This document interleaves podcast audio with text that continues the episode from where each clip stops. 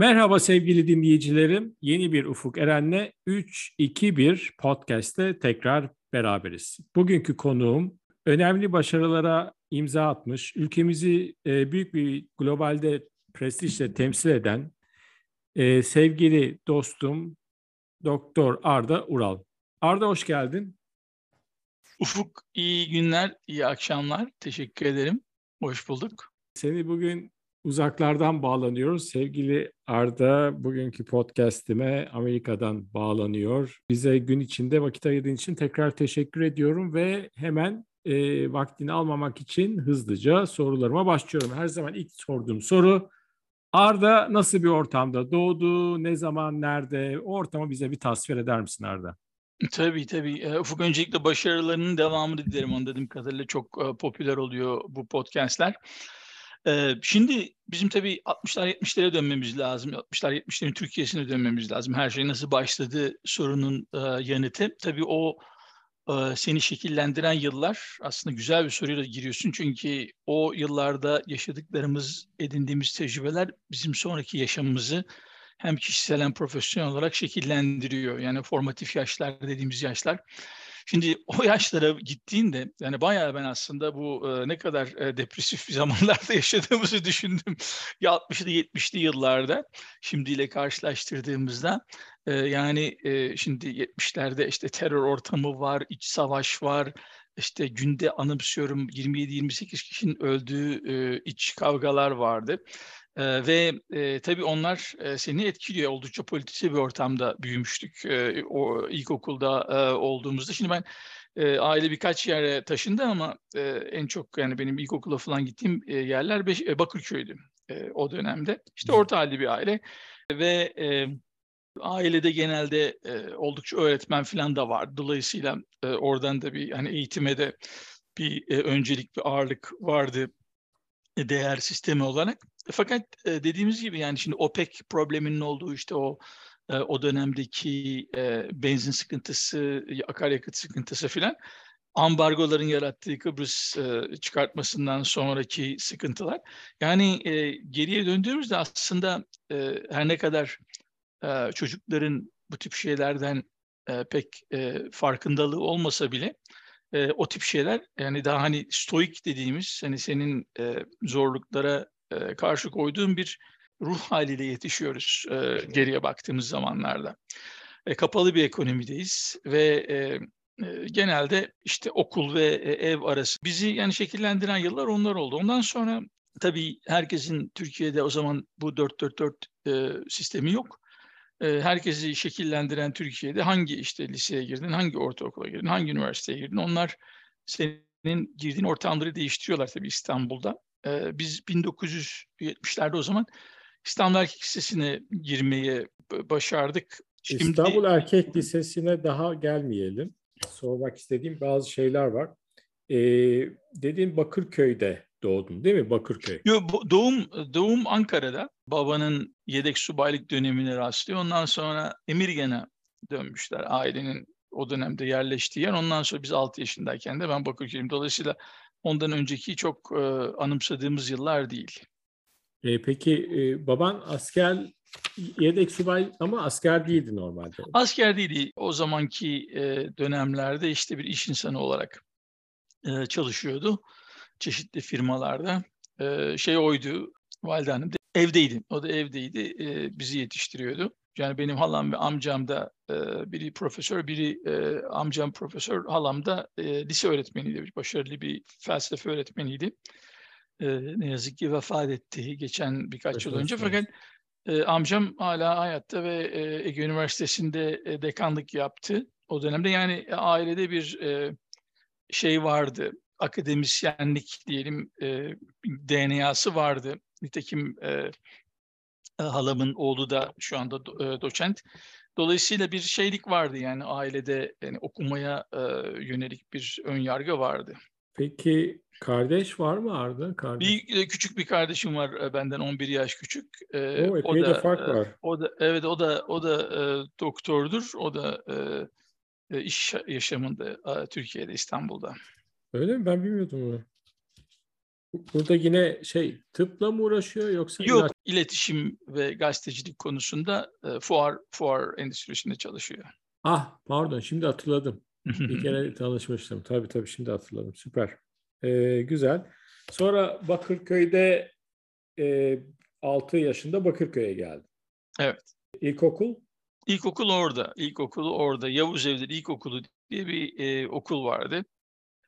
İşte e, bize o zaman çok uzak geliyordu ona gidip yürümesi ama tabii sonradan bakınca o kadar uzak olmadığını e, takdir ediyorsunuz. E, işte devlet okulu, 5 yıl çok başarılı bir öğretmenimiz vardı. Yani hala hayatta işte takip etmeye çalışıyoruz. Onun etkisi çok olmuştur bizi şekillendirmede. başarılı bir ilkokul öğretmenin etkisi. Mesela bu önemli. Adını hatırlıyor musun? E, tabii tabii Öznur, Öznur Hoca, Öznur Apaydın. Aha. Ve hala takip ediyorsun yani. Hayatta mı? Bildiğim kadarıyla hayatta oğullarını da biliyorum işte en azından sosyal medyadan filan. Bize çok etkisi olmuştur çünkü e, o 7 yaşından 6 yaşından alıp da 10-12 yaşına kadar işte pedagojik bilgi ve e, seni şekillendirmesi açısından e, çok önemli yıllar çocuklar için. Ah, Aynen. takdir edeceğin gibi. Ee, bir ilkokul öğretmeninin dokunuşunun etkisini görüyorum. Ailede eğitimcilerin olması ve sonra sınava girdin herhalde 5. sınıfta ve İstanbul Evet. Erkek Lisesi'ni kazandın. Ben ve diğer bir buçuk milyon çocuk o da 360 bindi galiba o dönemde. O dönemki cendereden geçip e, sınava girdik. Yani tabii bu yıllar içerisinde e, anlıyorum ki daha da o engeller e, zorlaşıyor. Çünkü e, arz aynı aşağı yukarı talep e, yüzlerce ya da onlarca katına arttı. Yıllar içerisinde artık e, çok daha e, zorlaşıyor bu tip okullara girebilmek ama e, açıkçası yani o, okula girip girmemek de dünyanın sonu değil. Neticede gene aynı patikadan olmasa da bir sürü başka patikalardan insanlar yollarını çizebiliyorlar. Aynen. Ee, biraz şeyi anlat. İstanbul Erkek nasıl bir okuldun? Orayı bir tasvir et bize. Enteresan bir okul. Hani orada birincisi e, herhalde ilk defa bir hani komünitenin içine giriyorsun. Hala e, o yıllardan arkadaşlarımızla hala e, görüşüyoruz yakından. Ne kadar uzakta olsak da hani en son ne zaman bıraktıysak e, oradan devam ediyoruz. Müşüz gibi devam ediyor sohbet. E, şimdi benim için önemli e, olaylardan bir tanesi orada. Birincisi e, yatılı okumaktı. Çünkü İstanbul'un içerisine gidip gelmek oldukça büyük bir zaman kaybı olduğu için ben de istemiştim yatılı olalım diye. E, o tabii çok büyük bir değişim ortamı yaratıyor 11 yaşındaki bir çocuk için. Anasından babasından e, evinden ayrı kalmak. O e, önemli bir değişim süreciydi. İkincisi e, şimdi yani Almanca olduğu için yani tamamen hiç daha önce duymadığın, aşina olmadığın bir dili baştan öğrenmek zorundasın. E, 11 yaşlarda artık kafan karışıyor, ergenliğe girmeye başlıyorsun falan. Yani oldukça e, değişik bir e, başlangıçta hazırlık senesi. O zaman hazırlıklar bir sene, ondan sonra da 3 sene, 3 sene gidiyordu e, malum e, okullar. Hı hı. E, ve e, öyle bir e, sürece girdik ve tabii o okul e, seni şekillendiriyor. E, yabancılarla ilk defa bir diyaloğun olmaya başlıyor öğretmenler vesilesiyle gördüğün Alman öğretmenler dolayısıyla tamamen değişik kültürlere giriyorsun. Tamamen değişik kitaplarla değişik böyle e, kapılar açılıyor falan. O, bizim için çok e, enteresan şekillendirici yıllardı. Çünkü e, ondan önce Türkiye kapalı. Hani dil bilmek falan bırak. İnternette şuydu buydu onlar zaten yok. E, şey bile yok yani yabancı dergi, kitap, gazete falan bile yok. Ben anımsıyorum. E, Wall Street Journal'ı biz e, e, işletme iktisadı okurken, MBA yaparken Marmara Üniversitesi'nde Wall Street Journal'ı bulamıyorduk. Bağdat Caddesi'nde arıyorduk bir tane şeyde. Nerede vardı işte, aa şurada satıyorlarmış falan diye. Hani ben şimdi 90'lardan bahsediyorum. Hani bırak ya 70'ler falan zaten tamamen uzay gibi yani yurt dışı.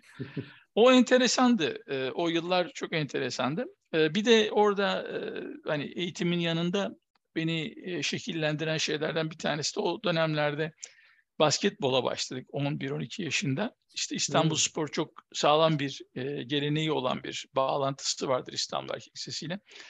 Ve e, gene İstanbul Spor'dan da her nesil nesil o e, arkadaşlıklar hani e, biliyorsun ne, ne yaşadıklarını, ne geçirdiklerini o e, ortamda devam ediyor yıllar sonra bile işte WhatsApp gruplarından şuradan buradan. O da ikinci bir şekillendiren bir şey ve sporun e, hakikaten e, çocuk yetişmesindeki önemi önemli. Çünkü mesela şimdi Amerika'da e, şey yapılıyor, eleştiriliyor. Ha işte çocuklara katıldıkları için ödül veriliyor. Hani işte çocuklar hani e, yenildin, yenilmedin psikolojisi olmasın diye. E fakat yani e, bir taraftan da hep yeniliyorsan bir problem var demektir. Yani. bir arada da biraz yenmen lazım yani. Çünkü bu spor neticede. E, orada hani e, konu mankeni gibi çıkmıyorsun yani neticede oy, oynayıp yemi, ye, yani yenmek üzere çıkıyorsun. O e, rekabetçilik iyi anlamdaki rekabetçilik de e, o e, yıllar içerisinde hani spor seni şekillendiriyor. Hani şeyi öğreniyorsun. Hani bunu yanlış yaptım bir daha nasıl düzeltebilirim? O hani mekanizma çok önemli seni hayatta. Çünkü hayat iş hayatı da öyle. Hani neyi burada hani şu bugün neyi yanlış yaptım ki yarın daha düzelteceğim diye onu yıllar içerisinde yapmamız lazım. Zorlu bir e, dönemden 6 yıldan geçtikten sonra şey, yani üniversite sınavlarına geldik işte malum. Bizim e, okul çok fazla e, tıp eğilimlidir. E, bir grupta işte Boğaziçi'ne gider, bir grupta işte İTÜ'ye gider. E, ben biraz hesap kitap yaptıktan sonra dedim tıp her ne kadar çok sevmekle beraber biyolojiyi dedim biraz uzun sürecek bu tıbbın şeysi. O zaman tabii bilmiyorsun uzun sürmek ne demek. Yani her senenin orada her sene sana bir yıl şey gibi geliyor, 100 yıl gibi geliyor. Aa dedik işte olacak ve 30 küsür yaşında biz iş yapmaya başlayacağız. Ee, ki bilmiyoruz ondan sonraki 32 sene tıpla uğraşacaksın. Ee, onun için dedik hani mühendisliğe girelim işte ne yapalım Boğaziçi'ne girelim. Ee, o zaman e, makine tabii şey de bilmiyorsun yani işte endüstri mühendisliği ne yapar işte elektronik mühendisliği ne yapar hiçbir şeyden haberin yok yani o kadar e, şeyde yetişiyorsun ki e, yani soruyorsun da hatta cevap alamıyorsun yani. E bir de tabii devlet okulu olduğu için öyle sana e, oturup da hani rehber falan falan da vermiyorlar. İşte sen ne öğrenebiliyorsan çevrenden, arkadaşlarından, ahbaplardan. Neyse biz öyle başvurduk, girdik e, makineye. E, o da ikinci bir dönüm noktası oldu. Boğaziçi Üniversitesi bin... Makine Mühendisliği. Evet evet o, o da ikinci bir dönüm noktası. Hangi o da, yıl girdin Arda? 84. De tabii yine insanların e, orada da ikinci bir e, arkadaş grubu oluşuyor tabii. Kafa dengi insanlardan. E, ve işte onu da e, üniversite bitirdikten sonra yani şeydi. Gene e, bu sefer Alman ekolünden Amerikan ekolüne doğru e, dönüştü e, içimizdeki yani ne, nereye nasıl odaklanacağımız. O vesileyle e, fırsat yakaladım e, yurt dışında staj yapmak için. O ilk defa o zaman yurt dışına çıkma şansım oldu. Bir tanesi İngiltere'de bir e, iki aylık bir e, makine mühendisliği stajıydı. Bir tanesi Avusturya'da bir polo fabrikasında. E, işte ondan sonra ben Sabancı bursu almıştım girerken ilk e, yüze veriyorlardı o dönemde hala veriyorlar mı bilmiyorum. Geri ödemeliydi ama enflasyon yüzde yüz olduğu için pek bir şey ifade etmiyordu. Geri verdiğimizde yani e, yüzde birini bir verdik herhalde. Ve o e, normalde hani kendini çeviren bir mekanizmaydı. O vesileyle de işte bir Türkiye'de de iki tane yerde staj yapma imkanım oldu. Bir tanesi şu andaki Galata Köprüsü'nün şantiyesinde çalıştım. Bir tanesinde de hmm. bir oluklu mukavva e, fabrikasında çalıştım. Yani o da seni hani ne yapmak ne yapmamak gerektiğini şekilde yaptı. Dedim ki ben pek bu mühendislik pek bana göre değil anladığım kadarıyla. Çünkü e, hani biz daha hani daha büyük olabilir mi yapabileceğimiz şeyler. Biz meselenin iş kısmına geçelim. Orada e, makine okurken dedik ki biz o zaman e, işletme kısmını da öğrenmemiz lazım bu işin. Ve o vesileyle e, çıkınca üniversiteden araştırma görevliliği yapıyordum materyal e, bölümünde. E, hem e, ders veriyorduk hem araştırma yapıyorduk. İki sene kadar öyle devlet memurluğuyla başladı ilk işimiz. O sırada da Marmara Üniversitesi'nin e, o zamanki akşamları gidilen bir şeysi vardı. Çünkü aynı anda olmuyordu. İşte sabah dedik, akşam Marmara Üniversitesi'ndeydik. Bir aynı anda yapıyorduk e, gibi oldu e, o dönemde. Bir de beni tabii e, kendi e, hayatımı idame ettirebilmek için e, ayrıca ders veriyordum. Yani benim çok yoğun bir ders verme programım vardı. Yani haftada defterler tutuyordum hatta işte 40 saat ders verdiğim, özel ders verdiğim şeyler oldu. Hmm. Haftalar hmm. olmuştur. Ve hmm. e, o zaman böyle Zoom falan yok. Biz işte atıyorduk, Ataköy'den atlıyorduk işte Kuzguncu'ya e, ders vermeye. işte Erenköy'den gidiyorduk işte e, Bakırköy'e. Yani e, çok e, toplu taşımanın o zamanlarda çok iyi olmadığı yıllar. E, oldukça e, otobüs sistemini gayet iyi öğrenmiştik e, o dönemlerde. E, zorluydu yani gece geç çalışıyorsun işte akşam saat 5'ten sonra ders vermeye gidiyorsun filan. Marmara Fakat, Üniversitesi'nde sen e, işletme alanında mı yaptın master'ı? Evet akşamları işletmede o e, Kuyubaşı tarafındaki e, kampüste Göztepe kampüsünde yaptık ve çok da e, yani şimdi baktığımda çok bilinen ve e, e, isim yapmış hocalar vardı o dönemde. E, yani bayağı e, iyi bir programdı. Sonra ne oldu bilmiyorum o programa ama e, çok e, yani banka genel müdürleri gelirdi, e, profesörler e, özel sektörde iş yapan insanlardı. Yani ismi bilinen insanlardı. E, işte Ege Cansen vardı, işte e, unuttuğum ismini şu anda e, konuşamadım. Bir sürü hekim var, e, hoca vardı ve çok başarılı hocalardı. Yani Garanti Makas Genel Müdürü geliyordu o zaman. E, e, şeydi, e, oldukça e, iyi bir programdı. Ve ondan sonra zaten bizim özel sektöre geçmek için de o bir e, dönüşüm oldu. E, oradan çıktıktan sonra ne yapacağını da bilmiyorsun. Yani üç tane değişik olanak vardı, olasılık vardı. E, ve ben e, o dönemde gördüm ki hani uluslararası ayağı olan bir e, firmayla kendi geleceğini eğer e, birleştirirsen daha e, sana olanaklar verecek. Çünkü neticede Türkiye ne kadar hızlı büyüyen memleket olsa da yapabileceğin şeyler e, kadraj olarak daha büyük e, uluslararası firmalarda sen de biliyorsun kişisel tecrübenden. O vesileyle işte o dönemde Pfizer'e girdik e, 92 senesinde. 1992'de Pfizer'e girdin. Evet, o e, e, şeyi bitirdikten sonra. Marmara ve tabii Marmara'dan sonra ve bu arada da e, doktoraya da başladım e, Marmara Üniversitesi'nde çünkü e, hem devam etmek istiyordum hem de e, o zaman kişisel olarak e, okumamız lazımdı. Ve e, öyle bir değişik bir durum yani onlar da bir e, şey yaptılar. İşletme bir, alanında mı doktora? İşletme, işte. Finans işletmeydi. E, ilk önce e, ondan sonra e, tekrar geri dönünce ben e, girmek için doktora o zaman o bölüm kapanmış oldu. Finansa geçtim ama önemli değil yani aynı aynı konuda yapmış, devam etmiş olduk.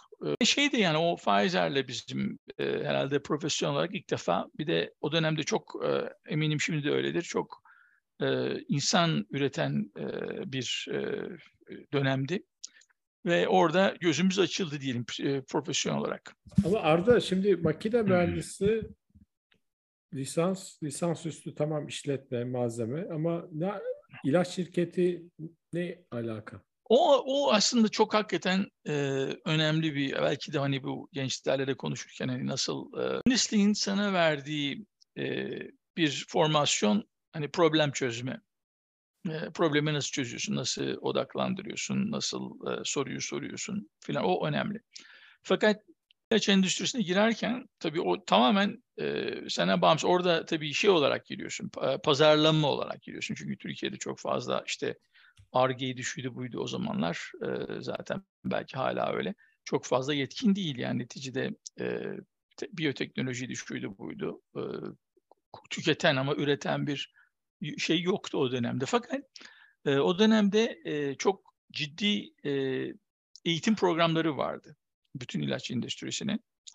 E, haftalar süren e, ilaç endüstrisinin eğitimleri vardı ve şimdi tıp fakültesinden insanlar gelirler ve e, onları verirlerdi. E, yani sağ olsun o dönemki çok yoğun günde 8 saatlik kurslara kendimizi e, vererek o altyapıyı oluşturmuş olduk. Tabii hiçbir zaman bitmeyen bir şey o, e, seyahat. Yani o hala 30 sene sonra bile e, bu endüstri çok değişken olduğu için öğrenmeye devam etmeniz lazım. Çünkü endüstri çok hızlı değişiyor. Yani 30 sene önce öğrendiğinizle e, şu anda öğrendiğiniz ancak kapsam olarak aynı ama içerik olarak çok farklı. E, içerik olarak e, e, bu endüstrinin e, değişme hızı çok e, korkunç ve iyi anlamda korkunç. Herhalde bir de teknoloji endüstrisini aynı şekilde aynı kefeye koyabilirim.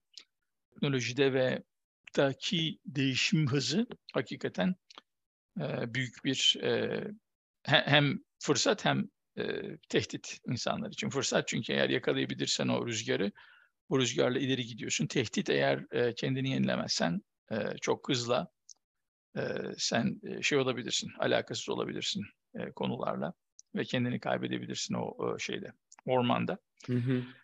Şey buydu e, ondan sonra ve 90 e, işte bir sürü ilk defa hayatımda e, o zamanlar şimdi işte kendi kaderini tayin edebilecek bir iş kararları verme noktasına geldik o dönemde. Ve o çok önemliydi ve 20'li yaşlarda olduğumuz için şimdi Türkiye'nin güzelliği yani ortanca yaş Türkiye'de o zamanlar çok daha gençti. Şimdi 29-30 civarında. O zamanlar herhalde 24 falan gibiydi. Ve bizim normalde 30'larında insanların e, yapabileceği şeyleri bir zaman 20'lerimizde yapma şansımız oldu. Türkiye'de çünkü başka e, nüfus yoktu. E, nitekim sonra konuşacağız Amerika'ya da geldiğimizde yani benim o zamanki tecrübelerimle e, normalde kendi kohortumu karşılaştırdığımda e, yani insanlar daha çok zaman Excel ve PowerPoint falan yapıyorlardı yani. E, o faydalı oldu bir anlamda. E, çünkü o e, kendi kaderini beğenen yani bir karar alıp insanları o karara doğru e, yönlendirmek. Neden e, o kararın doğru olduğunu ve e, oraya gitmenin onlar için de olumlu bir e, kazanç olacağını izah etmek e, senden e, işte 5-10-20 yaş büyük insanlara o dönemde çok güzel bir eğitim oldu. E, çok da başarılı bir yönetim vardı zaten o dönemlerde. Eminim şimdi de öyledir. Ve o e, cendereden e, olumlu çıktık. Ondan sonra benim e, Ufuk herhalde soracaksın ne oldu da Amerika'ya geldin diye. 90 Evet. 4 krizi oldu. 94 krizi oldu o dönemde ve hani bir sürü Türkiye'de yaşayan insanlar iş hayatında e, en az 3-4 kriz görüyorlar. Ben o 94 krizinde e, riskin nasıl insanların hayatını etkileyebileceğini gördük. Kişisel olarak kendi tasarruflarının yok olmasından tut da e, firmanın işte alacaklarının birdenbire işte onda biri düşmesi vesaire e, çok zor bir dönemdi ve dedim ki ha, bu, bu demek ki yani bu böyle oluyor illa her şey düz e, hatla gitmiyor, düz çizgiyle gitmiyor.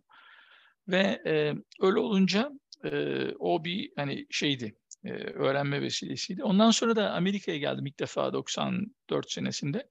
Çok farklı buldum yap yapılabilecek şeyleri endüstri içerisinde.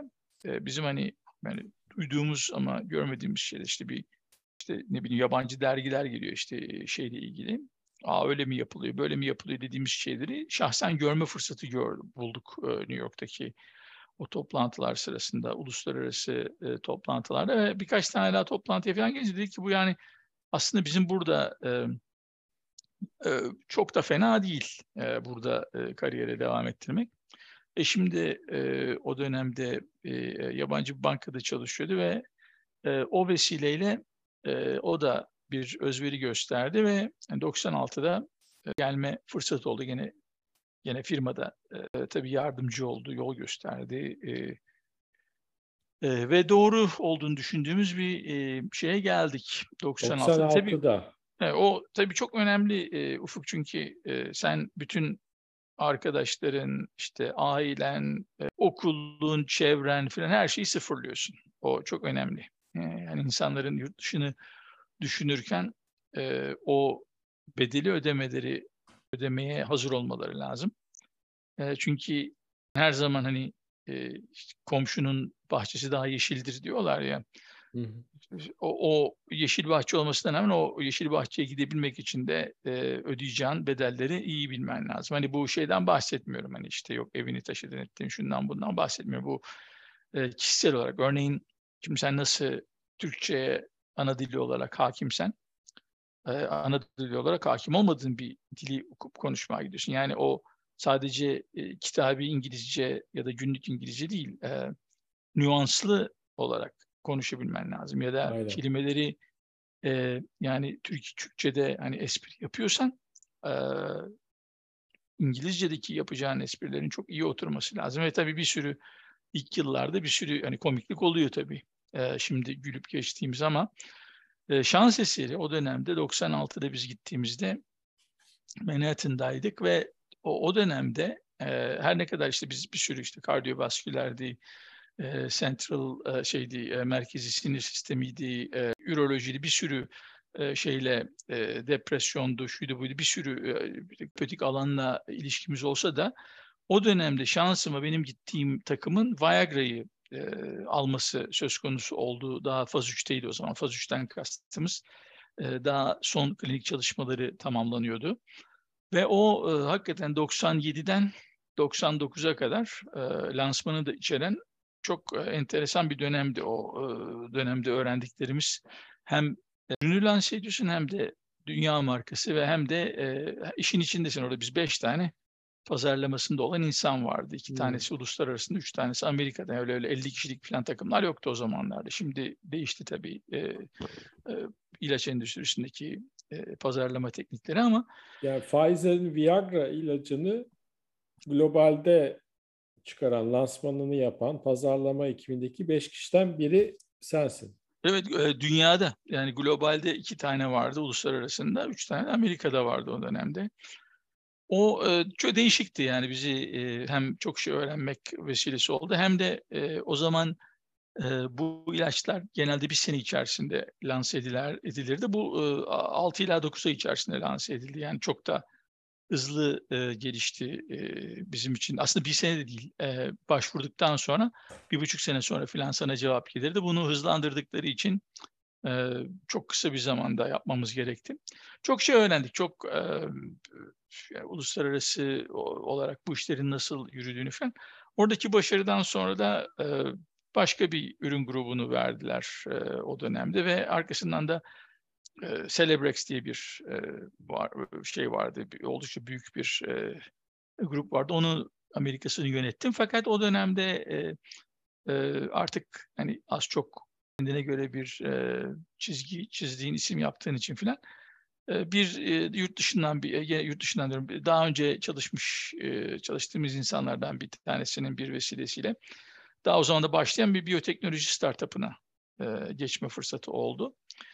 E, o da çok değişikti. Yani 135 bin kişilik bir firmadan 65 kişilik firmaya geçip e, orada onu nasıl evet. kurarsın falan gibi. Bence o da risk önemli. sermayeli. O... Evet, evet risk sermayeli falan bir e, girişim. Çok zeki insanların yaptığı falan bir firmaydı. Fakat tabii 65 kişinin firmanın e, kültürüyle 135 e, bin kişinin e, kültürü farklı. Dolayısıyla ona şey yapmanız lazım, kendinizi adapte etmeniz lazım. O da çok enteresandı. Yani halka açılmak açısından, efendim işte baştan bütün sistemleri kurmak açısından.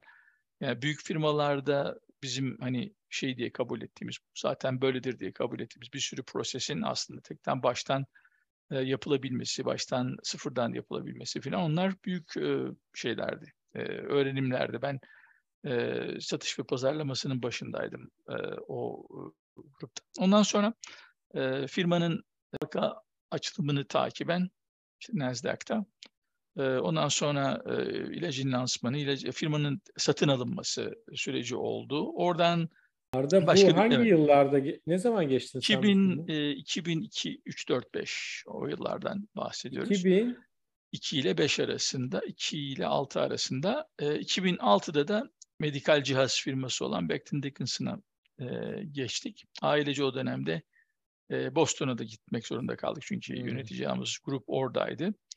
E, New York'tan Boston'a taşındık e, ve e, orada da değişik hani daha bir Fortune 500'ün hani biraz daha hani e, palazlanmış olarak hani nasıl gör, içini görme şansımız oldu 4 yıl kadar.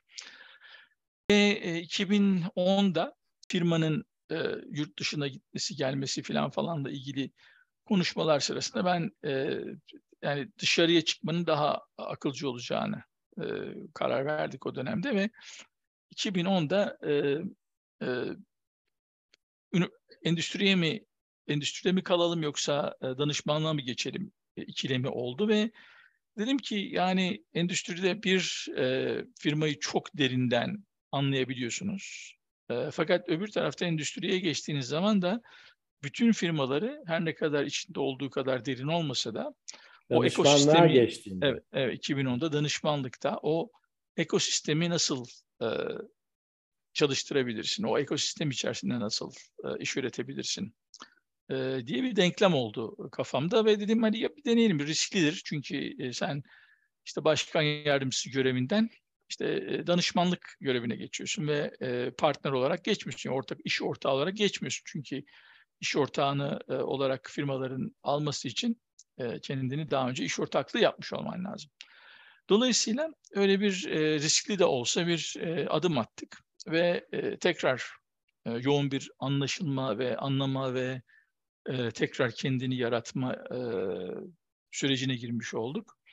Ve o süreçte Nereye geçtin pardon? Ee, ilk önce ilk önce e, başka bir e, danışmanlık firmasına geçtim Accenture diye. Ondan sonra da e, oranın e, işte birkaç sene sonrasında da Ernst Young'a e, geçtik. E, Ernst Young ben o daha çok ben firma e, alım ve satımlarında e, konsantre olmaya başlamıştım. E, her ne kadar iş stratejisine e, konsantre olsak da ilk başta e, zaten strateji malum her yerde e, stratejiden firma alım satımlarına geçtik. Oranın o zaman e, şeyini yönetiyordum. E, ilaç endüstrisi, yaşam sağlık bilimleri e, alım satımını yönetirken Ernst Young'da şu anda da olduğum görevde e, o değişikliği yaptıktan sonra işte önce şu firmanın Amerika şu anda dediği kuzey ve güney bütün Kuzey Amerika, Amerika kıtası. Amerika kıtası. Yaşam bilimlerinin sektörünün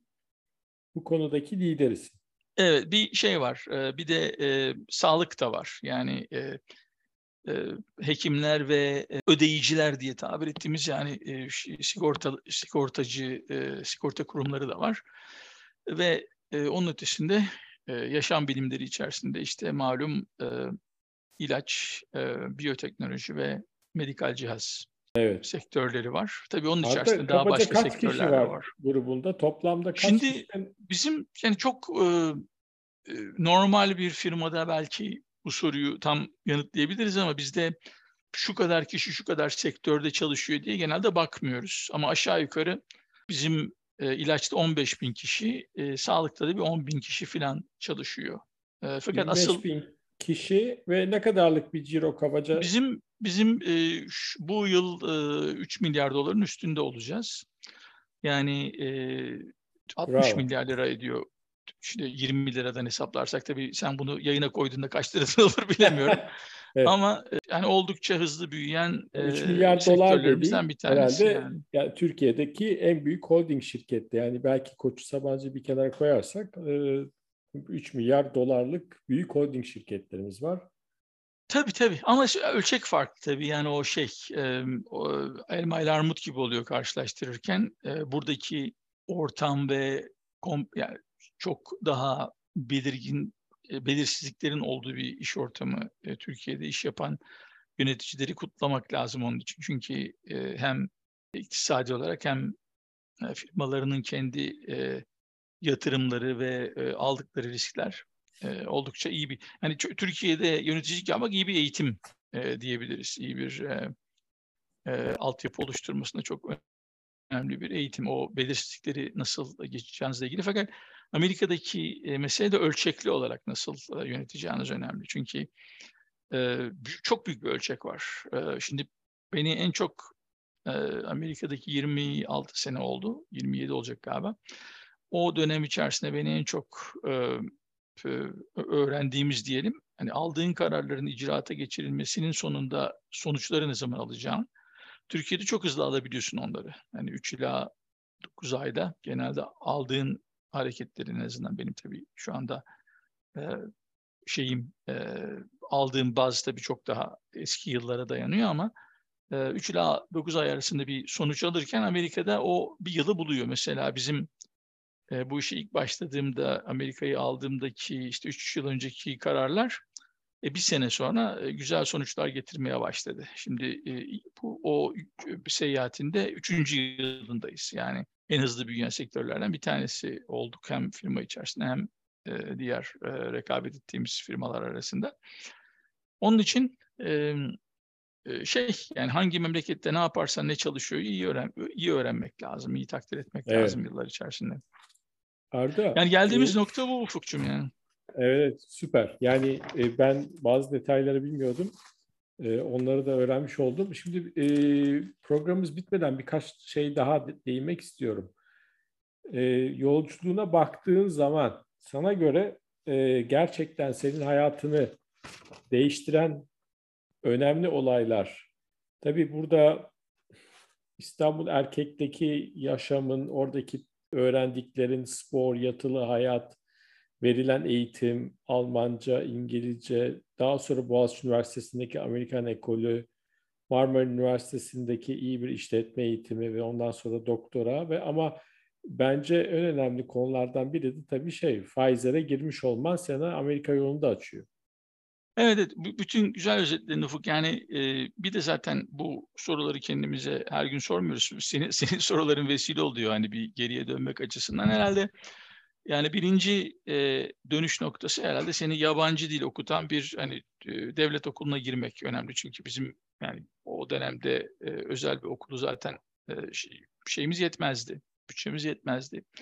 Ondan sonra oradaki e, yurt dışına e, ekspoze olman, arkasından dediğin gibi Amerikan okuluna gidip bu sefer dünyanın da daha değişik yerlerine ekspoze olman, şeyi seçmen, yani mühendislikten e, iş idaresi kısmına doğru bir geçiş yapmak istemem ondan sonra da çok uluslu firmaya geçtin ve e, herhalde en önemli tabii kararda, en zor kararlardan bir tanesi de yaşadığın memleketi değiştirmek. O da çok riskli bir karar, e, çok e, zor bir karar aile, arkadaşlar vesaire için. E, ama yani o riskle eğer yani hep arada konuşulur işte Amerika'da nasıl biz gelelim mi gelmeyelim mi diye. Yani benim de genelde yanıtım eğer Türkiye'de yapabileceklerini yapabileceğin şeyleri burada yapmak istiyorsan Türkiye'de kal o zaman o riski almaya gerekmez ama hani logaritmik olarak değişik bir şey yapacaksan yani e, dünya çapında bir şey yapmak istiyorsan ya da daha kendini ittirmek istiyorsan o zaman yani değiyor gelmek Amerika'ya. Yani çünkü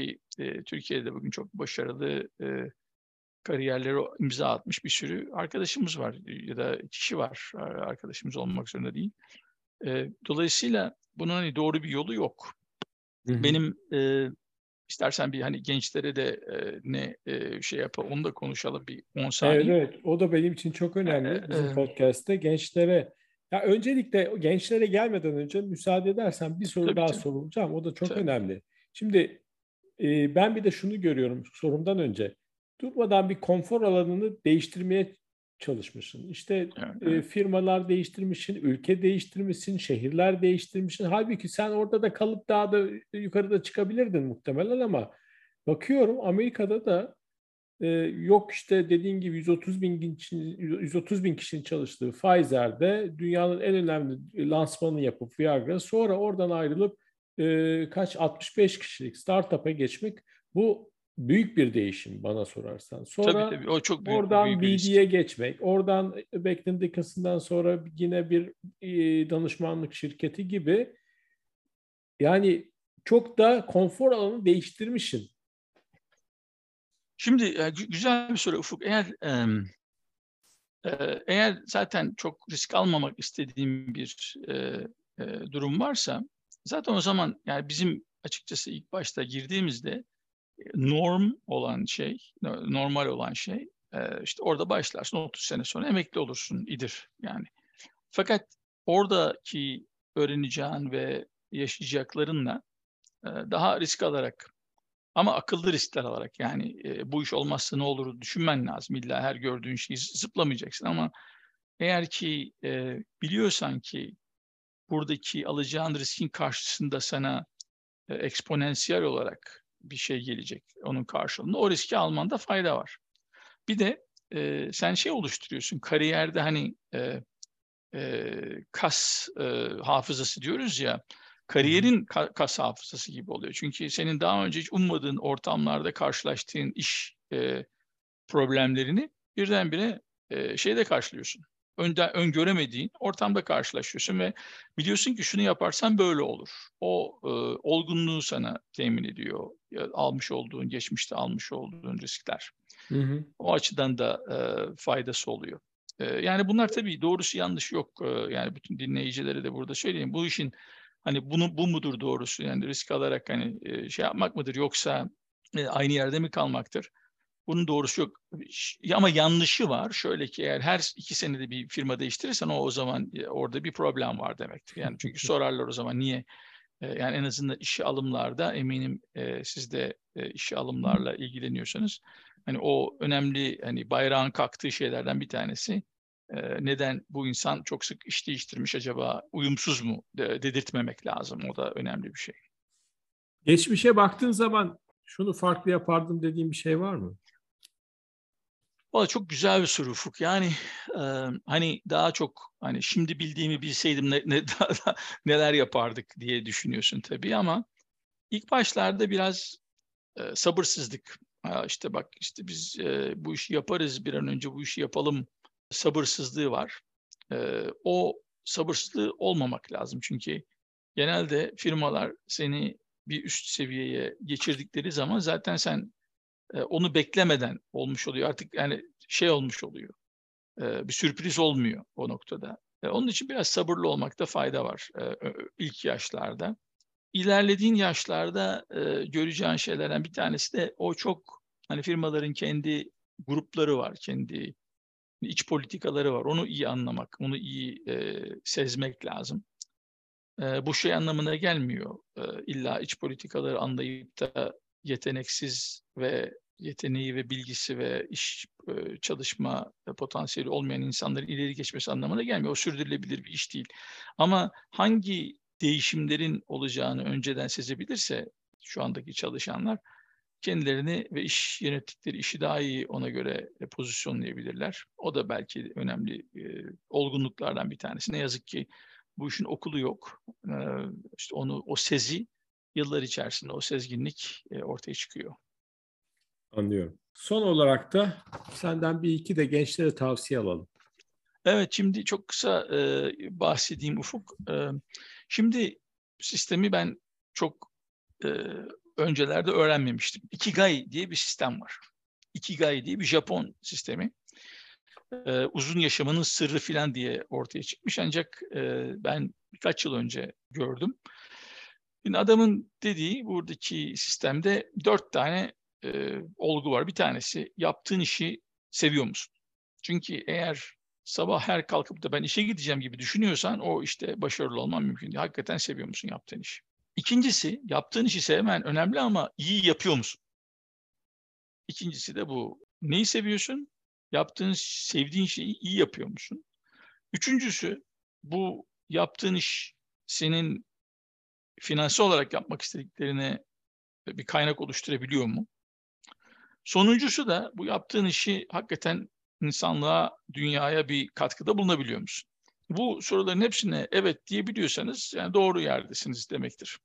Bu ne yazık ki bunu keşke bu kitabı 30 sene önce e, elime geçseydi daha iyi e, konu, sonuçlar e, da kararlar daha verecektim ama gençlerin konfor alanlarını bitirmesinin ötesinde bir de bu dört soruyu şey yapması cevaplamasında fayda var. Çünkü sen eğer e, bir yere gitmeyeceğini düşündüğün bir işi sevmeden yapmaya devam ediyorsan o zaman yani o çok başarılı bir seyahat değil. Yani çok eğlenceli bir seyahat değil o. E, orada kendini biraz zorlayıp hani ne seviyorum ben ve iyi miyim o işte e, bu iş e, para kazandırıyor mu ve e, dünyanın bu işe ihtiyacı var mı sorularını hızlı bir şekilde cevaplayıp devam etmekte fayda var. Benim e, en azından gördüğüm bu. Ufuk bilmiyorum. Yani umarım genç arkadaşlar da çok, Aynen e, çok kıymetli. Şey çok yaparlar. kıymetli. Hatta ben de not aldım. E, ben çok kıymetli buldum. E, kapamadan bir de şunu söyleyeyim. Bildiğim kadarıyla uzun süredir Eko Türk kanalında da bir programa katılıyorsun yurt dışından. E, birkaç birkaç tane aslında haber ajan haber programıyla son Covid vesilesiyle başlayıp ondan sonra e, Covid'den e, ötesinde işte dünya ve Amerika ekonomi e, değerlendirmelerini e, vesile oluyor. E, yan, yanılmıyorsam 4 veya 5 kanalla e, şu anda çağırdıkları zaman, davet ettikleri zaman yorum veriyorum. E, tabii bizim firmanın çok prensipleri var. Onları da e, göz önüne alarak. Ama dediğin gibi şu anda ayda bir diyelim veya ayda bir veya iki kere öyle bir yorum yapma fırsatı da oluyor. Onu yapmamın altında yatan sebeplerden bir tanesi de çünkü e, Amerika ve dünyayı Türkiye'ye tercüme ederken hani Türk lensiyle, Türk kültürünün e, merceğiyle yapabilmek e, umut ediyorum ki e, Türkiye'de yaşayan insanlar için, iş insanları için bir e, yararlı katkı değer olacağını teminen e, onun da fayda olacağını düşünüyorum yaparken. Kesin oluyordur. Ee, bazen ben de e, seyretmeye çalışıyorum. Bir de eşin. Son olarak eşinden bahsedelim. E, kıymetli eşin de e, başarılı bir yazar. Bir iki cümle alabilir miyiz? Tabii tabii Çağla da e, e, eminim mutlu olur. Şimdi Çağla e, Ural e, benimle işte yaşam e, seyahatimizi beraber yaptığımız e, iki tane oğlumuzun da annesi. Ve e, Çağla da belki de bu ikigai prensibine uygun olarak son 10 e, küsur yıldır diyelim kendisini bankacılıktan, ondan sonra Birleşmiş Milletler'den, e, annelikten e, şimdi yazarlığa e, konsantre oldu ve çok da başarılı gidiyor.